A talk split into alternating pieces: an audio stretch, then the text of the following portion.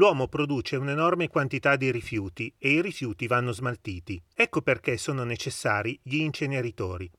E se una volta eravamo abituati a grandi ciminiere di mattoni rossi da cui usciva un denso fumo nero, oggi invece gli impianti di termovalorizzazione sono costruiti con il massimo rispetto dell'ambiente. Ecco perché a Figino, percorrendo la tangenziale ovest, si vede un luccicante fumaiolo azzurro come il cielo, da cui esce solo un innocuo fumo bianco.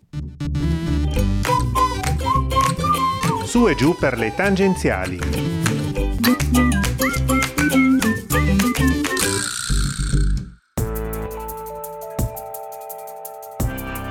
Milano Figino è un quartiere dell'area nord-ovest confinante con il comune di Pero. Nel 1975 era stato costruito il secondo inceneritore di Milano, impianto che circa vent'anni dopo venne completamente abbandonato con l'entrata in funzione del nuovo termovalorizzatore Silla 2.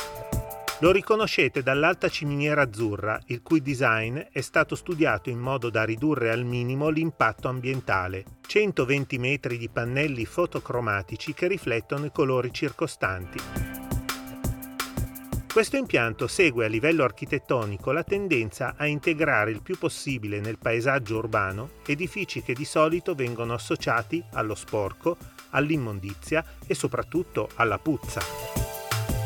Ma se a Figino non si raggiungono i livelli architettonici di Copenaghen, dove sul tetto del termovalorizzatore si può addirittura sciare, sicuramente da noi è stato fatto un buon lavoro, soprattutto per quel che riguarda la trasformazione dei rifiuti con l'azzeramento dei fumi nocivi alla salute. Pensate che nell'impianto vengono gestite 9.000 tonnellate di rifiuti ogni settimana che attraverso un triplice passaggio di filtri vengono bruciate liberando nell'aria soltanto vapori puliti. Il termovalorizzatore funziona anche grazie ai cittadini di Milano che ormai da diversi anni differenziano i vari tipi di rifiuti separando il secco dall'umido. Pensate che all'interno dell'impianto c'è un reparto che non funziona da qualche anno. Qui arrivavano i rifiuti sbagliati in parole povere, i rifiuti secchi mischiati all'umido. Ormai sono così pochi che di quella linea di smaltimento non c'è più bisogno. Ma che bravi che siete! Continuate così! Alla prossima! E non abbandonate oggetti e rifiuti ai lati della carreggiata e nelle aree di sosta.